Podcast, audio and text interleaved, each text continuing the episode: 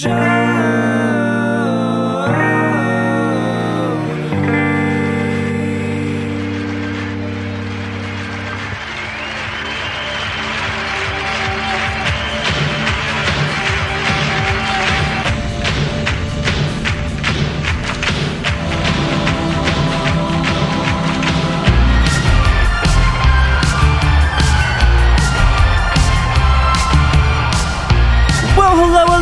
everybody. Welcome to another installment of Show to V with Mike G, the show of life, the show of Dublin, the show of whiskey, the show of craft cocktail movements, awards, and so much more. Today with the global brand ambassador for Teeling Irish Whiskey, Kevin Hurley. He spent a few days in Texas touring around San Antonio, Austin, and Dallas, and he stopped by to talk about really what is the resurgence of Irish whiskey and what is the culmination and emergence of a Dublin cocktail scene. He was at the forefront of it. It is no question that he is one of the most brilliant minds in the Irish cocktail movement, and no wonder that Teeling Whiskey pegged him and poached him for such an amazing role. So Kevin and I talk about a lot of things. We sip through the single malt, the small batch, and the single grain versions, marks, if you will, of Teeling Irish whiskey. And honestly, they're all incredibly exceptional, and I am really, really happy with them and supportive of a 46% ABV. Give you a little bit more punch and break out of that modesty that is usually in many Irish whiskeys at 80 proof. All right, so I'm going to get over my obsession with proof, I promise. But I hope you guys enjoy this chat with Teeling Irish Whiskey's global brand ambassador, Mr. Kevin Hurley.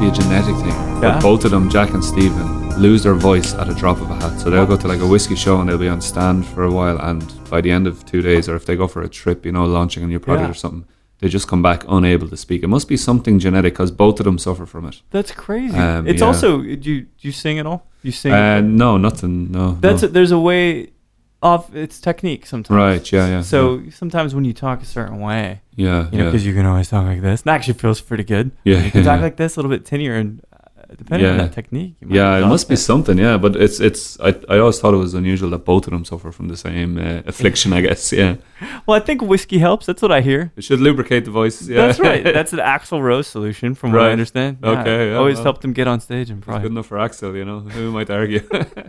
if it's good enough for Axl. See, Yeah. that's a hell of a marketing campaign. Well, there we go. Right yeah, there, yeah. yeah. helps you sing better. Irish whiskey. Yeah. So what you're on this kind of micro? Let's call it a micro tour, right? Mini So, tour, yeah. A mini tour, yeah. How how often do you make it back to Texas? To Texas, usually, uh, yeah, maybe once, maybe twice a year. Um, I'm in the states. I would say eight to ten times a year, all told. Well, that's Um, yeah. so long periods of time, just a few days. usually, or- usually it's it's you know I'll never come for less than a week. You know, Yeah. there's no point traversing the Atlantic if you're going to only stay for a couple of days. So Yeah, I come for a, a week minimum, and then often two weeks, and then I like to try and get home. Um, you know, I wouldn't really typically do anything longer than two weeks because you know when, when you're when you're doing these tours and when you're working, it's it's not nine to five. You know, it's Yeah. it's nine till midnight and past it, and then up again for nine it's again. like whiskey, whiskey one, whiskey two, whiskey that's three, it. right? That's it. It's um, yeah. So it's it can be it can be taxing. So I try to try to get home uh, regularly enough and um, break it up a little bit maybe. So, And yeah. So I was in New York uh, ooh, like three weeks ago, and then I was home for well for a few days, and then I went to Sweden for a few nights. Stockholm, right? Stockholm. Yeah. Yeah. Stockholm was cool. Um, they've they've a crazy whiskey fair over there. That's Is it really? Yeah, so it's it's called the Cinderella uh, Viking Line is the name of a cruise ship that basically cruises from Stockholm over to uh, to Finland on a regular basis. Okay. Um, but what they do once a year is they clear out the car deck and they don't allow any cars on it. They lift up the anchor, so technically they're at sea, Okay. yet still in the port of Right. Stockholm. And it doesn't And- move. And, they open a they open a whiskey fair, right? So they got all major brands, and it's crazy. And they have like really really limited release whiskies. yeah. So I know Macallan were doing something exceptional exceptionally rare. The queues out the door for like they only had like ten bottles per session. Oh, it's amazing. People were running like like Black Friday over here in Yeah, the yeah. states and like pushing each other out of the way to try and grab these ten bottles that they had. And Did you guys have that 33 year out there? we didn't have the 33. No, we had our old 30 year old out there, and Oh, we had cool. our old 26, which which was cool because we don't have a whole. I don't see that very often because Yeah. that's all sold through. So that's that's rare enough whiskey. But this this cruise ship had a few bottles of it in stock. So basically, they set up the fair. We sell the whiskey for like three or four hours at a at a whiskey trade show, like you Mm. would you know you'd understand. But it's like a- out outside, right? It's kind of well, cold, it's, it's no, no. So it's on the car deck Oh, of the okay, ship. okay. Yeah, so it's under deck. You're below deck, so Oh, no okay. natural light or anything, and you've got all of these crazy Swedish whiskey, uh, you know, aficionados and fans, you know, sampling all this stuff. So inevitably, everybody has a few whiskeys, and then everybody goes back above deck, so out of the car deck, and then they set sail, and they set sail to this island out halfway between Sweden and. Uh, and Finland. So you're literally locked on the boat with all of the people that you, uh, and there's nowhere to go. So you end up ha- up having dinner bit, with right? them. They're all got, Yeah. you know, and then they're all, you know, they see, oh, you were at the stand. So the whiskey show never ends because they're just asking you about it. And and they get loose, man. They get crazy in Stockholm. They know how to drink and they enjoy their whiskey. So there's like a nightclub on board that you everybody goes to. so a self-contained party boat. There's a there's a there's a casino that There's you a can casino? yeah yeah no it's it's you know the limit is like you know five dollar bet or something it's nothing crazy Yeah. but it's it's a bit of fun and then what happens about like three in the morning you feel the boat stop and it stops for long enough at this island halfway between Sweden and, and Finland, yeah. where um, a guy can get off basically get a form stamped and it means that everything that they've bought was at duty free prices so, Oh, can pay tax. oh, that's so that's why people go crazy for it because they, they can buy really expensive whiskeys Save at- hundreds at- of dollars. Exactly, yeah. And then literally the boat stops, the guy gets off, gets the form stamped, it turns around and goes back to Stockholm. So it's back in Stockholm by 11 a.m. the next morning. It's, it's incredible. Yeah, and they do that like, you know, three or four days in a row, and you get, lo- you get like, you know, trapped on this boat as a whiskey rep. I mean, it sounds pretty good. A lot of bad movies start that way. Yeah, trapped on a boat. exactly. It's like a mix between Die Hard and Speed That's- 2 or something. exactly. Yeah. Speed two. Yeah. But, uh, but a But- lot of fun, a lot of fun, but grueling. It's hardcore whiskey trade show, you know. It's, Is it uh, well? So what? It, as as let's say a spokesman, as this global ambassador, is it that you're it's barraged with questions? Is it technicality stuff? What do people really ask you about? It's, yeah, and it it can be it can be so um, it can be so varied. It's it's it keeps it interesting, you know. So uh, you know, especially at, at something like a trade show or a consumer evening, you never know the group that you have with you. So um, always before I start, I try to get some some idea of. We'll say if I'm doing a consumer tasting for a group of maybe 20 or 30 people, I try to get some idea of what the knowledge in the room is like because, you know, if you pitch it too basic for the Right. whiskey aficionados, they get bored, they switch off. It can reflect badly on, on our whiskey as Mhm. if we don't know what we're talking about. If you pitch too high, you end up alienating some consumers who might be just getting into whiskey, and that can that can scare people off the idea of you know getting into the whiskey world. So Yeah. I suppose the benefit is that we're an Irish whiskey, and and um, what that generally tends to mean is that we don't take it too seriously. The way some whiskey making regions um, will take it, where they get Not really really stuffy. giggy. We're not too stuffy about Yeah. it, you know. Um, we we as a people, I suppose, are a bit more casual about things. So um, that I think that kind of comes through in our whiskey, and we we don't we don't yeah. It's it's it's too important to take it this seriously. Is is, is a is a is a line I like to use every well, now what, and again. so- I think that's true. I think that we both maybe we both know a bit about whiskey. We Yeah. drink it. We've we've traveled. We've talked to people about Sure. it. But the the key is to connect people in their own way to whiskey. Yeah, you know, yeah. it, it, maybe that's with how it the how it's malted. Maybe that's how it's distilled. But ultimately, Exactly. it's different for and, everybody. And and this is, I suppose, one of the things that I love about whiskey um, and spirits in general, and, and cocktails, which is my background. Um, the whole booze business or the whole booze industry.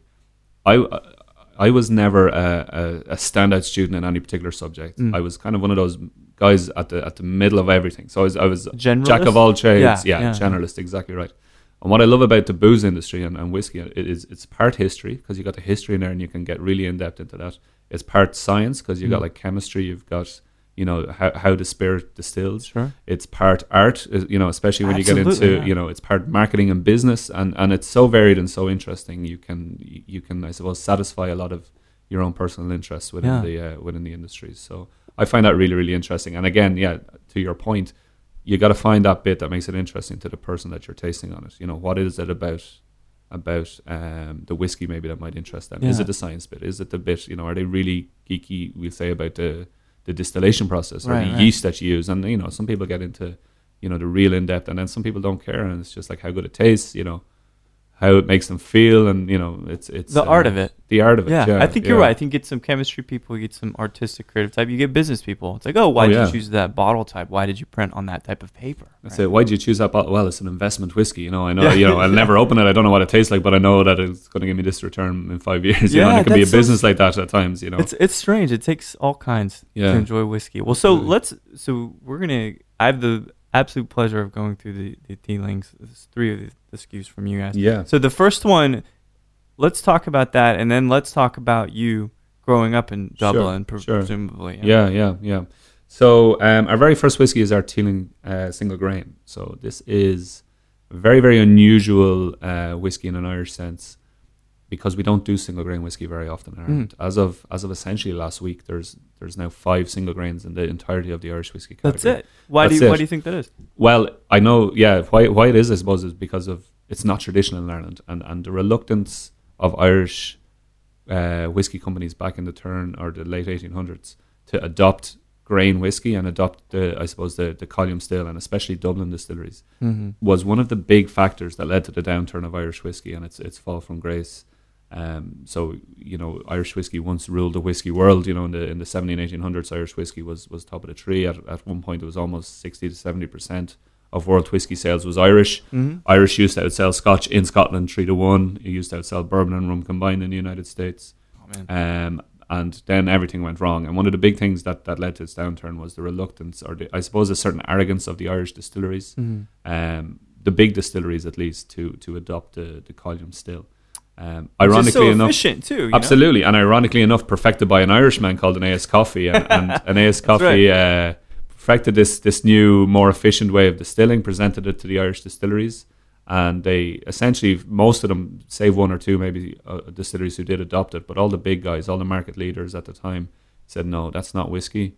We want nothing to do with that Keeping a Uh, pot still. keeping a Yeah. pot still, keeping it traditional, the way that we had been ruling the whiskey world uh, for for a couple of centuries beforehand. So Aeneas Coffey went on and found favour for his column still in Scotland, and you know it leads on to the Oh yeah, Scotch you've got category. Japanese Exactly, rum, exactly. even using coffee. Yeah, Just- yeah, So, so we did obviously eventually get get to blending and getting to making grain whiskey in Ireland, but um, we'd kind of at a time when other market market forces meant that Irish whiskey was on its downturn. Mm. You know, tr- prohibition in the United States closed off a huge market. Irish War of Independence against the British Empire. We were, you know, free trade routes we enjoyed through the empire Yeah. were closed off. You know, so market forces, along with this, uh, I suppose, reluctance to adopt a column still, meant that Irish whiskey almost went extinct um, for a period of time and and uh, fell to its knees. So because of that, I suppose traditional hang up or or that um, lack of of of Traditionalism column- is yeah, what it what yeah. causes the reluctance to change and evolve. Exactly, Which change with time. spirits, yeah, which, which is kind of representative of, of the larger conscious of people right now Yeah. too. We're we're very rigid about Yeah, new yeah, things, sure. you know. But when you talk about art, Mm, whiskey as an art, uh, mezcal as an art, mm. you do have to at times kind of expand it out and try new things. And so you guys introduced this single grain when about? Yeah. And this single grain would have come to the market into the US, I think, in 20, 2015, I'm going to say. Oh, yeah, really? yeah, So yeah. So relatively relatively new. new. Yeah, relatively new. And and the fact to do a single grain in Ireland is unusual enough. To mature it in the way that we do is even more unusual. So we will take the grain from the column still, um, and it's made from about 95% corn, um, about 5% malted barley. Really? Um, So the because I was tasting it is incredible, like butteriness and Yeah, like yeah. just softness at the end of it. So what kind of corn are we? T- this is one of those questions. But Yeah. native to Ireland, the corn. Uh, no, so it's it's very very difficult to grow corn in Ireland. I was our, gonna say our climate yeah. is our climate is too uh, too cold and too moist. Corn loves the heat, it loves dry. You know, why you get it man. down this, this area. Yeah. yeah. So we we actually import our corn from the south of France. Oh, really? Um, yeah. So conversely to that, the grain that loves the Irish climate is barley, and we grow barley like nobody's business. Yeah. You know, it's it grows everywhere. I have a barley field behind my house where my kids play in the summer. You know, it's uh, barley grows everywhere. It's like a weed in Ireland. You know, right, right. um, so we're really good at growing barley, not good at growing corn. So our corn gets imported from the from the south of France. Um, and yeah, so on- once we have the, the distillate, and it will be sweeter in its very nature because of that corn Yeah. um, base, we will mature it in Cabernet Sauvignon red wine cask. So it goes straight from the still into these Cabernet Sauvignon casks. No time in bourbon or anything. It's Yeah. not a finish. It's a full maturation in Cab So Sav. second second use barrels. Exactly, yeah. And tho- those Cab Sav casks come from um, the Napa Valley in California. They're French oak, but they're uh, Californian red Yeah. wine matured in them. Then we take them over to Ireland and we'll we'll mature our single grain in there. And really, what we're trying to do with that, and the reason we chose um, Cabernet Sauvignon is because there's a dryness, there's a tannic quality to Cab Sav, Sure, and, and yeah. that works as a perfect counterbalance to the sweetness of the corn distillate. So you know, oftentimes I think in American whiskey, this is my own personal opinion, you balance that sweetness out with the with the kind of the heat and the spice from a bourbon. Mm-hmm. Because our maturation is so much slower and so much softer and more gentle in Ireland, we don't get that that spice or that heat to our spirit the same way as as, as a kind of aggressively matured bourbon will. Yeah. So we need to find something else to give it that counterpoint. That's a really interesting arti- artistic touch. Yeah, yeah. To, to do that. Absolutely, and look, this is all the work of our master distiller, our master blender, a guy called Alex Chasko, who is I like to call him the Willy Wonka of Irish whiskey. He's the guy who's like pushing new boundaries. He's trying new things. He's uh, very, very innovative and very, um, very, I suppose, uh, leading a leading a resurgence in Irish whiskey uh, through his maturation and his distilling techniques. Interestingly enough, he's an American gentleman. Uh, No kidding. Where's he from? He's from Portland, Oregon. Oh, yeah, go figure. Yeah. and he, uh, yeah, he, he was a brewer before he was a distiller. You know, back when the hipsters took over beer, Alex was That's at the forefront of it, and uh, he was a craft brewer in, in, in Portland. what is the, the proof on this guy? So this is 92 proof. Beautiful. Um, yeah, all of our whiskeys are will go in no less than 92 proof.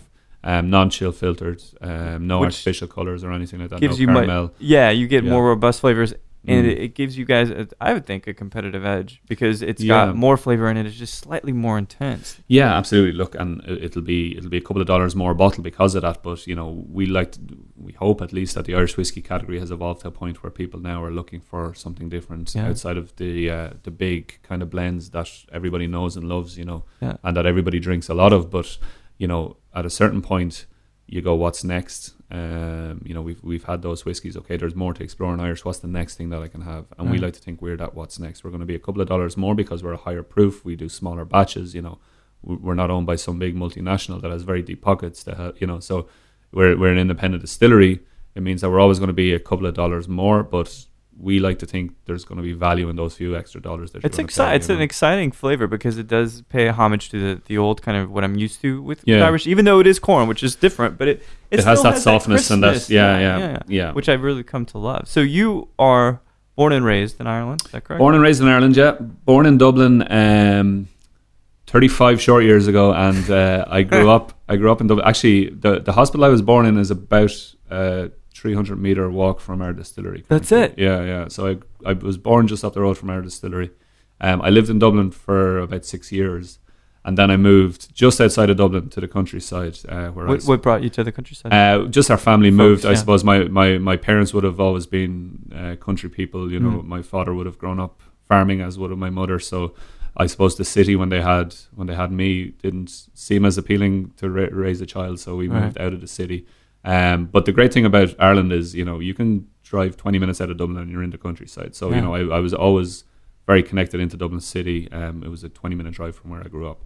Um, and then once I'd finished, uh, I suppose, high school, as you'd call it, sure, sure. um, went to university in Dublin, um, you know, and my whole working life was spent pretty much in Dublin. So For I, architecture, did I hear that yeah, that's right. Yeah, yeah. I have a degree. I have a degree in architecture that I well, architectural technology Yeah. that, that I've never used. Which is weird because typically in the states, anyway, it's pretty lucrative industry. yeah, yeah, and and it would have been as well. It's just I couldn't love it. I loved studying architecture, yeah. and I loved studying the art and the buildings and the design and this grand scheme things. The aesthetic, perhaps. it? yeah, the aesthetic of it, yeah. But then, like, it's a fascinating discipline to study. But then when I got working in it, um, and I worked as an architect for maybe six months, um, it was behind a desk. It was, um, you know, very nine to five. Yeah. You know, I could go my whole working day without interacting with any other person in the office, and I was sitting down at my computer doing layouts for sewage plans of an apartment block, and I was like, this isn't uh, capturing me the same way as Even studying if you have Frank a- Gehry's beautiful buildings, you know. Yeah, Frank Lloyd Wright. Yeah, like yeah. these- yeah. uh, You know what's interesting? Actually, I was talking to Jane Maurer the other day. Oh yeah, And, um, friend of mine. She's She's also intensely architect, interested yeah. into. Oh, yeah. she's she's got a very similar degree to mine. We we spoke about this on several occasions. Yeah, myself and Jane. Um, I know Jane going back a few years um, when she used to work as a distillery brand ambassador in Yeah. And uh, yeah, we actually had uh, um, a seminar proposed for Tales this year. Unfortunately, it didn't get picked up, but it was about architecture and, and bars and how they interact. So Uh, yeah, it's yeah Did you- our secret passions? Which is a really interesting thing. And I asked her kind of the same question. And and so when you think about design or you think about architecture and art and those kinds Yeah. of things, what because there's always very parallel to whiskey. What Mm. kind of inspire you inspires you from an aesthetic perspective? Yeah, I Thirty don't- five short years. 35 yeah yeah well you know, it's a really good question I, i'm not sure i don't think i've ever sat down and thought how the two industries really overlap Yeah. um, for me architecture again was fascinating i liked i liked the idea of construction and and how things you know so there was an engineering element to it as well obviously as, along with the art so maybe it's just that same thing that we spoke about earlier that multidisciplinary Yeah. you know, not too pigeonholed. But I very quickly found out that, you know, I was more of a, a motivated by interacting with people, and Yeah. and um, I suppose I bartended my way. Um, I poured my first pint of Guinness when I was. 15 in the pub back home uh, near where I grew up and yeah because we're in Ireland you can get away with that kind Sure, of thing know? um, and uh, yeah bartended yeah 20 years this year would mark my 20th year in the That's service incredible. industry I guess Was it genetic at all? So my mom was in the industry. My dad's still in the industry. Your folks? Are, No, no, not at all. No, um, no, not nothing even close to, to the industry. My my father worked for um, the telecommunications, uh, you know, like AT and T equivalent. Yeah, Ireland, yeah. Um, for for yeah, nearly forty years. Wow. Worked the same job for forty years, and that blew my mind because Well, because you can't take six months of doing architecture. it. You're like, that's I'm it. out of And. I've had so many jobs. I can't. Yeah. You know, my dad started with this company when he was like 16, 17. and worked worked his whole life That's for incredible. that for that one company. I was like, you know, I don't think I've had a job longer than three or four years at one company. You know, so yeah, maybe maybe it's The creative heart, man. You, yeah. you keep going. A you free want soul, man. You know, just uh, yeah. I don't just know. want to be inspired. that's you know? it. That's it. and people know. are a very inspiring thing. Yeah. So it makes sense. So when you think about the cocktail industry and the bar industry, because you also founded the Irish Craft Cocktail Week too, correct. or Craft yeah, Cocktail Craft Awards. Awards. Yeah, yeah, But- yeah. What did you see in that industry that really drove you? for for me it was it was interacting with people and that's Yeah. that's where I got my kicks you know um service is is a really unusual industry um because you know a lot of people will look down on the service industry and they'll you know there's a difference between in the service industry and being a servant you know Right. serving people and being a servant not not the same thing at all you know i think there's a nobility and there's a there's um something really intrinsically you know there's there's there's a pride that you get when you when you serve people almost it's it's kind of symbiotic too, isn't it? yeah yeah absolutely They yeah. get something you get. I mean, it, it really yeah is. exactly and um yeah i just loved that i you know i loved it from from an early age um Were you good at it? yeah I was- Conversing with people and yeah, soft skills? Well, you know what? It's something. It was a learned skill. You know, I was I was shy kid uh, coming through school. You know, I uh, I was never the most outgoing guy. But maybe maybe that's what it was. The service industry gave me this this security blanket of that that you know twelve inches of pine between me and the customer. Yeah, that yeah. um you know I felt m- far more confident behind the bar um, at an early age, and it, and it gave me a self confidence, and it gave me um you know, it, it gave me a, a, a newfound confidence that I'd never really had before. Um, so that was a large part of it. You know, it's it's almost like a drug. It's almost like an adrenaline kind of thing that you get. refills your sails when yeah, you talk to people. absolutely, yeah. So um, so yeah, I I uh, yeah, I, I, developed myself, my character. I, I, I became different, I suppose, Yeah. through through the, through this industry, and I went on to run a lot of really cool bars in Dublin. The liquor. The Liquor Rooms is my most Yeah. recent. Yeah, um, Liquor Rooms is a really cool bar. Um, it, it, it was. Uh, I'd, I'd previously worked for a number of years before that for for Diageo in Ireland as a national spirit brand ambassador for Mm. Diageo, and I kind of stepped away from that, and I had this opportunity to open a bar again. And it's it's rare enough that people will go from the bar industry into Flipping, into yeah. the commercial kind of sales side, and then go back to the bar industry. But um, it was a fantastic opportunity to open this amazing bar for for um, at a time when Dublin was kind of coming out of recession. You know, we, we had had a really deep hard recession Mm. where where you know a lot of people in Ireland had had a lot less money than they had before, and and the idea of opening a bar in the year that we did it. Um, was, what year was a are we of a risk. talking roughly? We're talking uh, 2013. Okay, uh, a little bit after 20 our deep yeah, recession here. yeah, yeah. So, um, so yeah, we we um, Ireland was just kind of coming out of it a wee bit, and yeah, the opportunity to open a high end kind of cocktail bar is like you know you're you're crazy. There's no market. Counterintuitive, right? Yeah. So, but we knew that like if you know if you do it at a right price, you know, if you sell the drinks at the right price, if you do something, you know, really high quality driven at, at an affordable price, you're you're going to do okay. So our bar, you know, I, I was lucky that I, I hired amazingly um, astute bartenders. We had a fantastic team there, and, and any success that the bar has had is, is entirely down to the group of of people that we, we put together there. Um, Do you feel like so, so two things? One, Yeah. did you in, input creatively or architecturally for the bar? Uh, there was a certain element of design and that kind of stuff that I would have had a hand in for sure, you Yeah. know, and, and, and you know, it's always very handy to be able to knock up a plan of, of the bar layout that you Well, want. yeah, I mean, that's when you're talking to expensive. designers and stuff, yeah, It's and that's just that's something yeah. I've done on several occasions. Go get Kevin to do it. I'll yeah, yeah, yeah, yeah, right? yeah. That's, I that's a dust off my old thing. drawing board and uh, my T square or whatever. Yeah, Put a pencil behind the that's ear. it. yeah, ready, yeah. I'm right back in there. So yeah, um, yeah, like it was always it was always handy, but um, yeah, it's uh, the, the bar went on to do incredibly well. It was very very successful. We were, we were the first bar in the Republic of Ireland ever to get uh, a nod from the Tales of the Cocktail Spirit Awards Committee. So. Um, we got on the long list of 10 for Best New Cocktail Bar in 2014. Yeah. So, uh, Best New. International Cocktail Bar 2014. So we were up there with some amazing bars. Like um, I think I think the guys who won it that year was was White Lyan in London, which Yeah, is one of the Ian's world's a, best. but, you know, that's probably my favorite bar. Of the yeah, yeah so that's crazy. you know, t- you know, we, we didn't make it to the top four. You know, they shortened the list of four for the actual awards. We didn't make it into that top list, but we, we got it. We got noticed. the company, right? Like the the, Yeah. cr- the crowd of the and those amazing people, those minds that composed that oh, list. Oh, absolutely, and and you know, we were blown away because we're Ireland. You know, who, know. who comes to Ireland? Who for, you know? cocktails, no. yeah, less, right? exactly. Yeah. and and you know, it gave the whole industry in, in Ireland a boost. I think, and a lot of people go, well, if, if the guys down the road can do it, yeah. you know, and and we we have now. I'm very proud to say a really really, um, really really good craft cocktail scene in Ireland. Um, and and we were looking for a way to celebrate that in some way and, and maybe inspire. Um, you know, it- when we got that nod for Tales, I saw the, the benefit of being recognised as an award. You know, I was never a guy chasing awards or anything Yeah, like right. that, or for any of the bars that we ever worked in. They're always nice to get, but when I saw that happen and I saw the boost that that gave the industry and also gave the bar team that we had, um, you know, everybody was coming into work. They were bouncing into work again. You Yeah. know, they were they were so inspired about Well, what they were recognition is a major part of that, right? Absolutely. So so we didn't have an, a a really good um, awards in Ireland to recognise what we were doing in the craft scene. You know, we had the, the, the restaurant awards, which recognised chefs and restaurants, and there was a cocktail section to that Yeah.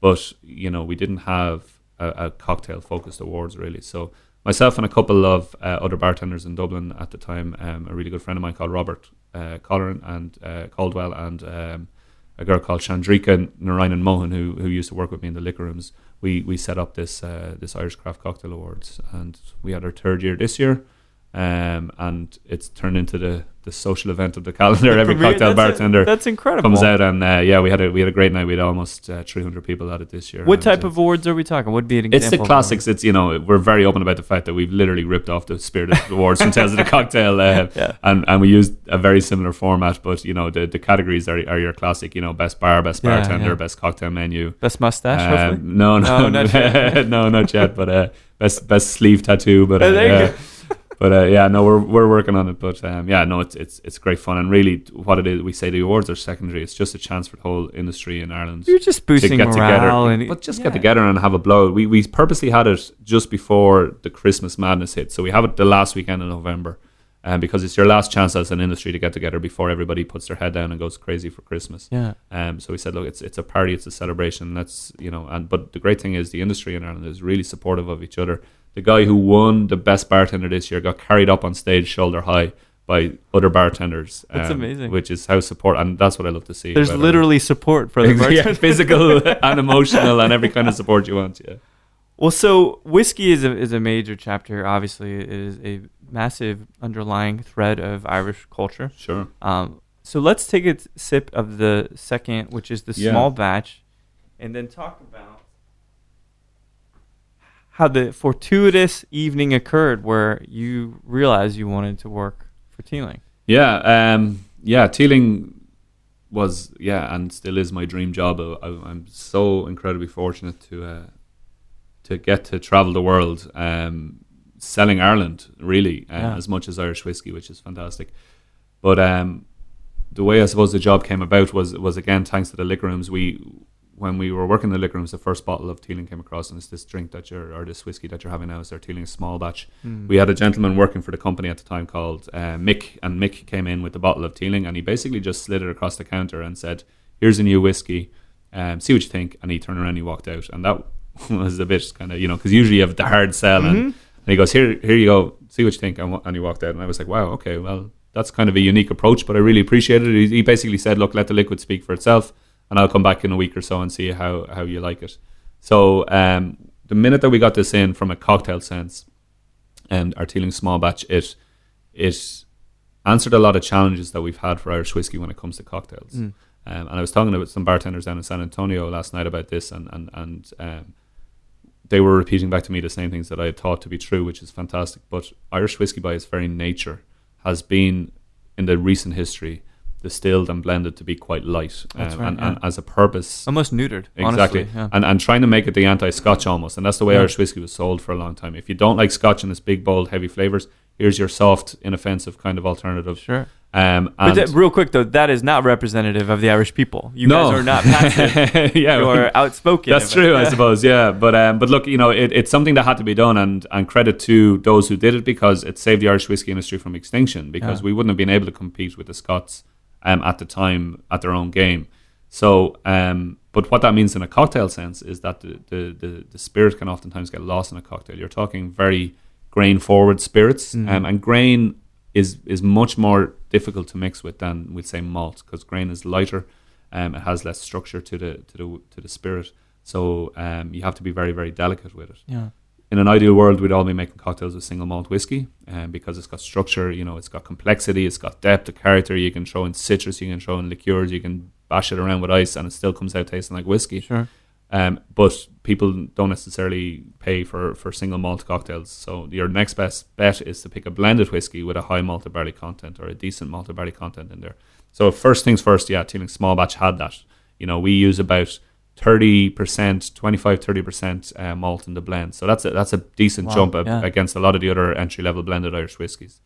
Um, the second thing then was that um, it's that extra ABV, that extra proof. You know, it's 46%, 92 proof. Yeah. So again, extra alcohol in there, which means that when you're mixing with it, you've got a bit more elasticity in the spirit. You can dilute it a bit more, and it's still going to have that alcohol. Still nature. have a backbone to it. yeah. And then the third thing that really um, set it off for me was was how we've matured this whiskey. This Please is, tell me because I'm getting that back about and I it just blew me. I made a real weird face, which you can't yeah, see. yeah, like, yeah. That's incredible. So what? So yeah, how is this one? the way we mature this, we take the grain and the and the malted barley components, we mature them separate to each other in first and second fill American, American bourbon cask. Mm. Um, and then after about five, five and a half years, we will blend them together in that in that ratio, that 70 30 ish ratio. Uh, but then we'll take them through a secondary maturation, a finish of somewhere between six to nine months in a rum cask, Okay, that's Central yeah. American rum cask. Yeah, yeah. So that brings in all of this amazing tropical fruit note to it. You get that original, obviously, from the bourbon. You're getting that vanilla. You're getting Mhm. that that spice, that cinnamon, I suppose Yeah. um, and that that that rum casto brings in all this for me mango papaya almost kind of note. There's it. a crisp kind of a almost acidic note Mm, without being mm. like palpably acidic, but it, Yeah. it really is. It's nice and crisp and tight on the Yeah, finish. absolutely. Whereas sometimes rum cask can give you uh, a wobbly or a flabby. yeah, finish, you know? yeah, yeah. I know what you mean. Yeah, yeah. Which is Um, good. It's still very unctuous. It's very dessert like, but this is actually more refined. It's tighter than that. Yeah, yeah, sure. Um, yeah, it's it's yeah six to nine months of a finish. It's it's relatively short in an Irish sense. Um, but I suppose the other thing that, that Alex, our master blender, talks about here is is the marrying process. He allows the grain and the malt to marry in the rum cask rather than we'll say finishing them separate and then blending it before it goes into the bottle. He'll blend it first and then marry it in the rum Mhm. cask, as he says. And and what that means, the best way I can describe it is, it's like when you make, we'll say, a big one pot dish like a casserole or a stew or something like Yeah. that, and you eat it on the first day and it's good, but the second day it's better, and by the third day it's really kind of developed Sure. flavor, and leftovers taste better than the first. You know, Well, so it's this idea of flavors developing together, um, and and it's the same. It's like any idea. good broth, right? Any Exactly. any of the ingredients individually, they're good. Yeah, yeah. If you let that simmer and you let those fats come out and kind of Yeah, congeal and all yeah. that. Yeah. So I, I completely get it, and that's a really shrewd way to approach the blending. Sure, sure, sure, and that's the, that's the goal on this one. So you know, Alex says nothing magical really happens after we'll say three or four months. You know, starting to take on the run, but it hasn't developed. But uh, Mm. something magical happens at that like five month mark almost, and he said you can almost time it. It's, it, it gets this extra layer of, of, of complexity to Yeah. it. You know, it's really something new evolves, and he's you know the hairs tingle up in the back of his arm. And he goes, "Yeah, okay, it's ready." You know, it's uh, we know we when know you when you here. taste it, you know. Yeah, yeah, yeah, for sure. So this made a very uh, attractive company. I mean, they pursued Yeah. you. Did you pursue them? It was a bit of both. So uh, I got behind this really, really quickly, you know, because it answered all of these these challenges that I had for Irish. We we started putting um, a few cocktails on the menu. I did a video for the Irish Times um, uh, newspaper in Ireland. They came into the liquor rooms and I asked for a, a quick, like you know, two minute video of the Mm. perfect summer cocktail. Um, and I used Teeling in it. We had, you know, just gotten it, and it was the first cocktail I ever made with Teeling was a cocktail called the Red Leg Rebellion, which is Mm. essentially a variation of a mai tai. Um, and uh, I did that for the Irish Times, and that kind of got a lot of you know social media hits, and you know, the, the got me on the radar, I suppose, of Jack and Stephen Teeling. And the company was so small at the time that they literally walked in to personally thank me for putting a, a menu on or a cocktail on our menu. So Wow. and whenever they'd have anybody in town, then you know, in, in Dublin to visit the site where the new distillery is going to be, or international distributors, or, or whoever they had come into Dublin, they'd bring them by the liquor rooms, and we'd host them, and they'd have a few drinks, and then I suppose essentially through me badgering them for uh, for about nine to twelve months about their, their need for uh, for somebody in this role, they eventually uh, hired me as their first ever global brand ambassador, which That's which amazing. is which is amazing, yeah, and. Yeah, it's it's ridiculous that they pay me to go around the world drinking whiskey. It's, Well, it's not a real job, you know. hang out. Well, that's it's strange, but what about the the health side of it? I think it's something that's a very Mhm. important issue to address because people are passing now Yeah, because yeah. of this lifestyle. And Sure, you're sure. 35 short years. Yeah, yeah. apparently. and this is tough, right? Yeah. To both hang and be social and balance and also enjoy the wonderful whiskey too. Yeah. So for you, do you have any kind of framework for going out that you know, it's limits or anything? it's something that's you know. th- This will be um, next month. Will mark my second year with Teeling. Wow. Um, my first year was just carnage. I was, you know, uh, eating real bad. Yeah. You know, um, you know, just just indulging, I suppose, in, in the in the lifestyle a lot. Um, and my second year now is all about, and definitely my third year will all be about redressing that balance. And Yeah. I'm lucky. I've I've got a, a, a wife at home that looks after me incredibly well. When when I'm home, she's she's amazing um, at keeping, I suppose, our family on, on a healthy track. Yeah. Um, Takes a strong woman. absolutely, that. yeah, yeah, and um, you know we've we've three kids as well, and uh, she keeps our family eating very very well. She's very passionate about organic food and and and um, cooking and eating well. Yeah. Um, so when I'm home, I, I tend to eat very, very well. When I'm traveling, that all falls to shit, and I just, you know, it's uh, yeah. It's At it's- the end of the tough. year, it's like, well, as long as it's six months good, want, six I months. want, I want to be one of those brand ambassadors who packs his sneakers in his in his uh, in his luggage every Oh, God, every trip, yeah. and you know we have one of those who works for us. A guy called Hugh. He's our commercial manager for Europe, and he gets up every single morning, no matter what he was doing the night before, and he'll he'll have his, his sneakers with him. He'll go for a run around Yeah. whatever city he'll be in, Yeah. And uh, I want to I want to be that. I want to be more Hugh. I think uh, for for year three, but uh, for my first couple of trips, I packed my sneakers, and they just ended up taking space in my uh, taking space in my luggage, and then the sneakers went out, and then maybe a bottle of whiskey went in to take its place, and I started. It's like symbolism. right yeah, yeah, yeah, exactly. So uh, yeah, no, I need to I need to get better at it. I, I feel sometimes like I'm on the cheeseburger tour of North America when I'm over here. We're know. good at that. Yeah, That's the yeah. thing that we're good at is eating in America and making lots of cheap, really I fast, tasty food. I think I'm going to start a blog, the cheeseburger blog. The cheeseburger. yeah, um, it lasts maybe 18 months before you pass. exactly. Yeah, yeah, yeah. Can't wait that long. But so it's interesting this kind of rise to a global role for you. Sure. With is just coming up on two years. Yeah, Someone that maybe was just kind of honing their skills socially. Now, when you're on the road and you captivate an audience, you train a bar crew. yeah. Did that stuff take a little bit of work and polishing for you, or was it very natural for you to? Um, yeah, it's it's something that yeah, it's definitely a learned skill. Um, you know, as I say, I'd, I'd worked for Diageo for a, for a number of years back in Ireland doing a national role, so that was a good grounding in it. You know, uh, Yeah. And um, this was at a time when when the recession was in full flow.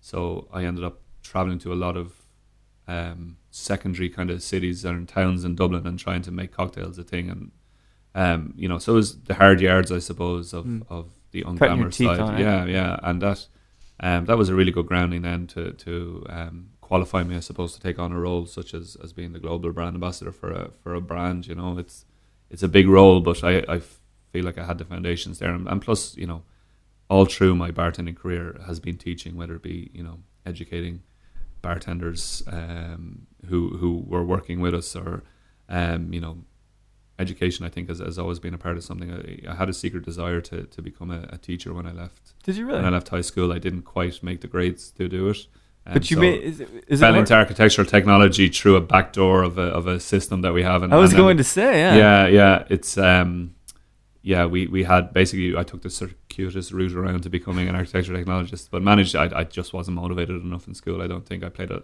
a lot of sport and did a lot less study than I should have. So Yeah. so um, yeah. It uh, teaching. I think was was always a secret a secret desire of mine, and now I get to do it in a roundabout way, which is which is really great. And in your own way. Yeah, yeah, and I get to educate and um, yeah, on on a on a on a subject that's yeah obviously a passion. So It's pretty amazing. yeah, it's great. Well, so to talk about the future and a few other things for you, Yeah. let's punctuate that with the third. Our Amazing third whiskey yeah, here. yeah, sure. We're, so we're up to our single malt now, our Teeling single malt. So this is our non-age statement single malt. Mm. Um, what we have here really is a is I suppose you would say a blend or a vatting of, of five different malts um, from our from our um, maturation warehouse. If you imagine five malts all being distilled in different years, the youngest malt in here is around eight or nine years old. The oldest one can go up to about twenty three years old. Mm. So it's a big swing in ages. We don't put an age statement on it because by law we'd have to call it an eight or a nine year old. It just doesn't do it justice. It doesn't drink like that age of a whiskey. Um, but also, you know, the industry is kind of moving away from age statements.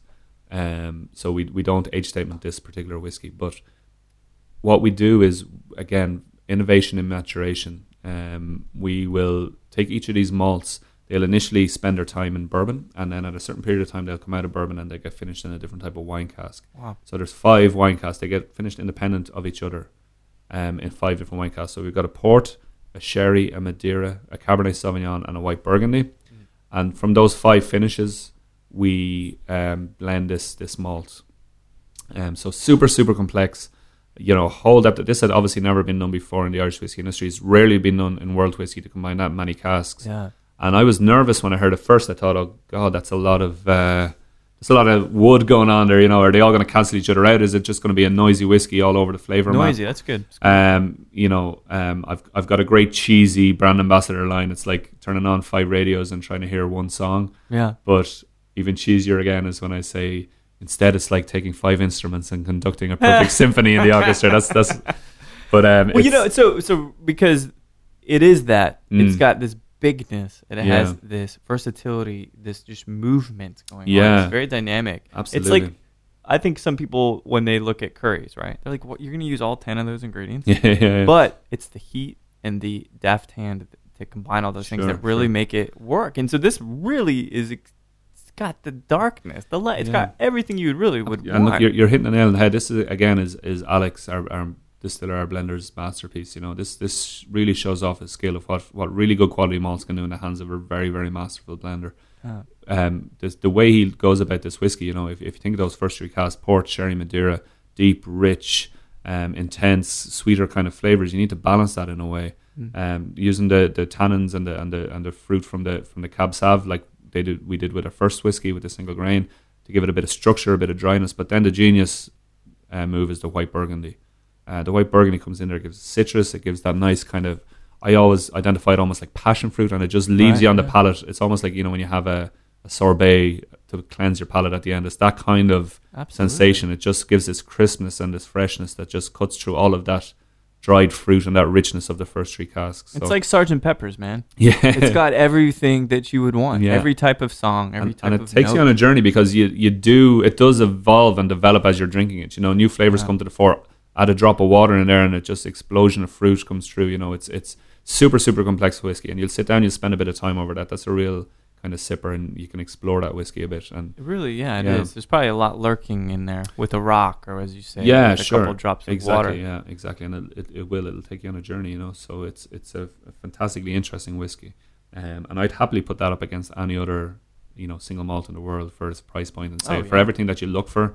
um, in a in a really good whiskey. You know, character, depth of flavor. You got all that fruit, that that that Irish fruity single malt that that's just you know it's so identifiable, and then you've got that con- kind of complexity as well, and that that layers and layers of flavor to it. So you know, I, I, think it's it's fantastic. It's not our most expensive whiskey, but it's it's definitely one of my what, favorites. What roughly is the um, retail? So that, that retail, I suppose, in this part of the world, you know, if you were to pick that up in a liquor stores, usually in around 50 55 dollars yeah, well a bottle. So yeah, I think the value is is, is and right the proof is right. See, this is the thing Yeah, I look yeah. for, you know. So and the fact that lurking Mm, mm. in between, you've got older whiskeys, even though Yeah, you don't you don't know. You know, I mean, I think and- that's something. And the other thing I suppose to, to mention is, you know, this is called Teeling single malt. You know, there's nothing about the packaging or the marketing of this that that tells you it's five casks. You know, so we Right. could have been very cynical and call it Teeling five cask and have pictures of barrels because we wanted to, you know, make it a gimmick almost and have pictures Mm. of barrels all over the label and sell it in a barrel shaped bottle with a, you know, in a in a cask made out of the staves of the barrel or whatever. That's right. Yeah. But we make no reference to it because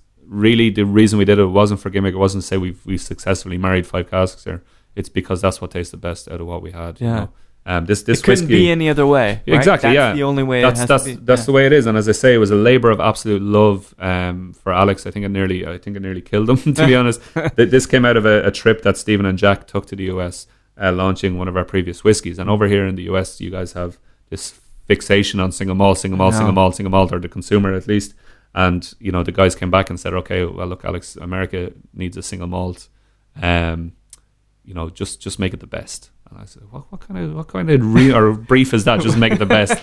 So he said Give about some guidelines. exactly. uh, I don't think he ever said about doing five casks, but he said, you know, usually when he's trying to put a blend together, he knows the whiskey so intimately. He'll hit the flavor profile he wants within uh, six or seven tries. it's This incredible. took 27 different attempts to get this whiskey right.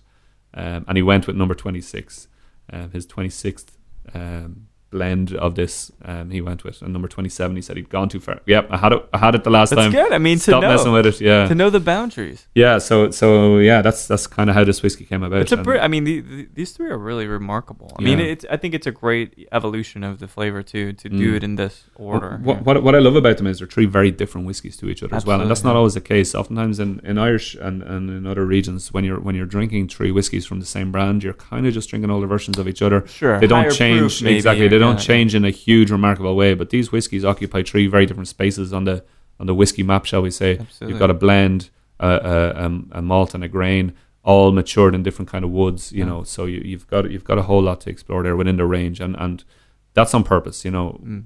we um you know nobody likes no three people like the same thing so you know you make three different whiskies and you and you hope that that somebody will like one of them at least you Yeah, know it's uh, and I think we're we're hitting that as they say I, I absolutely agree. So I've got two two more questions for Yeah, you sure. before you're off into the wild again here in Yeah. Austin and hanging out and kind of teaching and spreading the word. uh, Some more on Teeling. So one thing is that I wonder where this all ends up for you.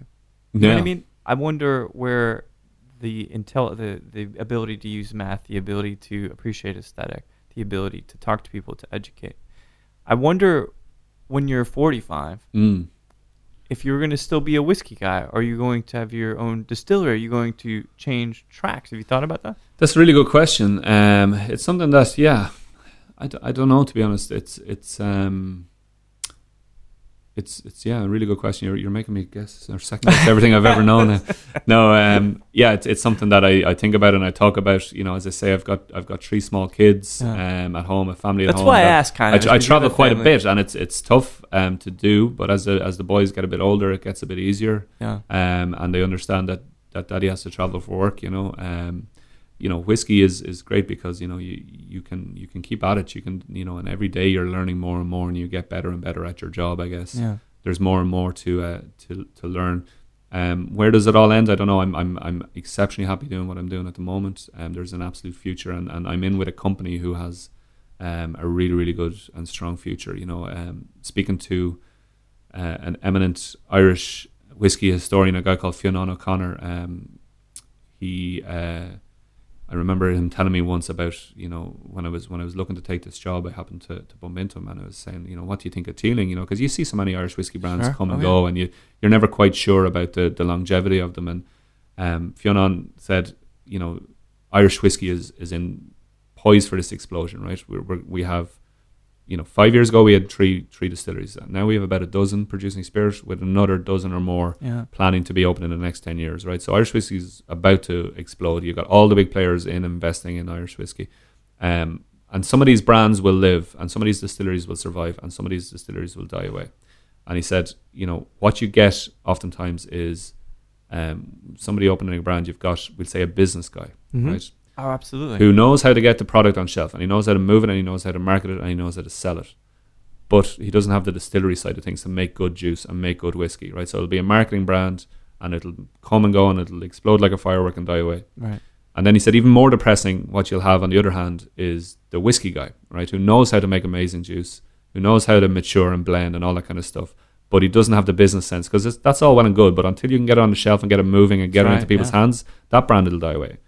But he said with Teeling, he said you got both. You've got Jack Teeling and Stephen Teeling who have done this before, you know, through through their previous distillery in Cooley. You know, they they um, they know the business side of things and they're astute business folk. And then you've got Alex Chasko who's running all the liquid and he's you know one of the most talented distillers and blenders um, you know in the industry I think and and you've got both of those things together equals real longevity for this brand and for this company so and more and more interesting things on the way you know it's it's incredibly exciting that we have our distillery working again um, or a Dublin whiskey I suppose distillery working again when we opened our distillery um, in 2015 our new distillery it was the first new distillery in Dublin in 125 years and the only distillery to be operating in Dublin in, in the guts of half a century so Yeah, it's insane. it's um it's it's really really cool when you know the the I suppose the place that Dublin had in the world of whiskey. You know, it once was the capital of whiskey world, um, and and much in the same way as we understand cognac to be a separate region from French brandy, and cognac is that premium kind of expression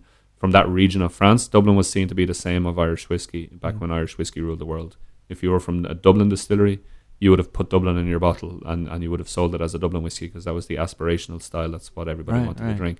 So to have not have a, an Irish whiskey or a Dublin whiskey, should I say, um, category for, for the last almost half a century, you know, is, is a real crime. So, um, well, that's all changing. I can feel it. Yeah, that, yeah. The the piece about Ir- the ascendant or Yeah. ascension rather, like a phoenix. Which is Sure, funny, yeah, Of, yeah. of that category, though. Yeah. So all right. So then this is the last piece, and this is about you. okay, So I I'm just gonna pick it because I, I really love the single malt. It was really Mhm. exceptional. They're all wonderful, but that is a great way to to, to end the the trio. Sure.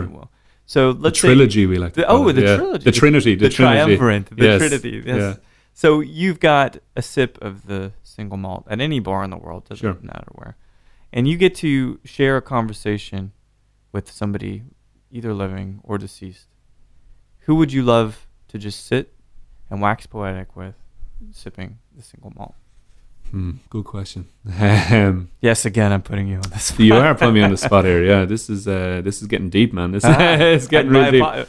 I, actually, Um, unapologetically, I'm. Yeah, yeah, yeah. Um, I suppose, yeah, I suppose keeping with the theme, we'd have to we'd have to maybe have a group of people. Can I, can I have a group of people? Can I have like two or three people from Yeah. a few different disciplines? So, um, somebody maybe in sport, maybe somebody in Irish sport. I, I, I find it interesting the mentality of of the sports person. Yeah. So, um, we had a great Irish soccer player who was captain of the Irish team for a long time called Roy Keane. I'd love to sit down and. Uh, Sure, a dram or just- two. yeah, or maybe Conor McGregor. I think that Oh, guy's that'd fascinating. funny, yeah, yeah, yeah. He, he he likes a whiskey or two as well. I think so. Well, It's hard when he's training, but he'd, it's yeah. he'd, he'd be interesting at least. Um, and then maybe um, I'd love to kind of spend more time in, in the company. I know this sounds like such a brand answer, but uh, for the for the whiskey side of things and the business side of things, John Teeling, who's the father of, of Jack and Stephen, the two Yeah. brothers, and John opened the Cooley Distillery in 1987 um, in Ireland uh, at a time when, when Irish whiskey was on its knees and had a huge part to play in the in the kind of the revival of the category. So I'd like to to sit down and maybe pick his brains and, and see his motivation and his forethought to kind of to help um, or to predict, I suppose, the, the resurgence of Irish whiskey as Mm. he did. Um, so he'd be interesting with Conor McGregor, and then uh, I don't know who else. We'd have somebody maybe from uh, Pick a mu- Tell me a music guy. You Music anybody guy. that inspires you musically? yeah, um, yeah, I'd, yeah. Maybe will we sit down with Kanye maybe and see what's going on in that guy's head? That's, I would. I would leave eventually. I don't know how the mix of uh, whiskey would. Uh, yeah, I don't know what's But going would on. you Like- stop talking about yourself, Yeah, man? Come yeah. on. Yeah, no. Um, I like it though. That would be an interesting trinity. Wouldn't it be itself, a fun? Yeah, McGregor might knock Kanye out, and we could. I- uh, It would a good be the night. brilliant if you would just do it. Maybe knock some sense. Maybe, yeah. Who knows? Who It's hard knows? to say. Yeah. Well, it's it's been brilliant chatting, and I love the juice. It's been just a pleasure getting introduced to it, getting introduced to you, and I think you're gonna love the rest of this trip in Texas. I hope. So. Yeah, look, I always have a blast when I come down this part of the world. been so good. it's it's really really cool. It's it's unlike the rest of, of the of the United States. It's the I feel- oasis. yeah, it feels different down here, and um, yeah, I love it every time I come down. It's always it's always a lot of fun, and Austin is a, is a fun city, man. it's yeah, very yeah. very good. yeah, it really is. So yeah, I'll be back soon, hopefully, and uh, yeah, we'll catch up with you then. Brilliant. It's good chatting. Thanks so much, Mr. You too. Hurley. My pleasure. Godspeed. My pleasure. Anytime. Well, there we have it, Mr. Kevin Hurley of Teeling Irish Whiskey, a good gentleman. It was nice to sit down and chat with him and his brief trek in Texas. It was good to talk about health and balance. I think you're going to see more and more conversations, more and more seminars talking about how to balance drinking, balance traveling, and balancing a healthy lifestyle. It's worth noting. I mean, if it takes a great wife to do that for you, so be it. But there are a lot of great options and a lot of things to still be learned about health and balance in this industry. But it's also really wonderful to see Irish whiskey coming to prominence yet again. Teeling is doing a wonderful job with these three bottles that I tasted, and it makes me very excited about the future and about the brand recognition and the overall recognition of Irish whiskey as a category. So thanks so much, Kevin, you jet setting, world traveling guy, you, for sitting down and chatting with me. And thank you, everybody, for listening to Show to V with Mike G. No matter which albums you're listening to lately, or if you do enjoy the new Circa Waves record on Spotify or your streaming music subscription service of choice, please keep dancing.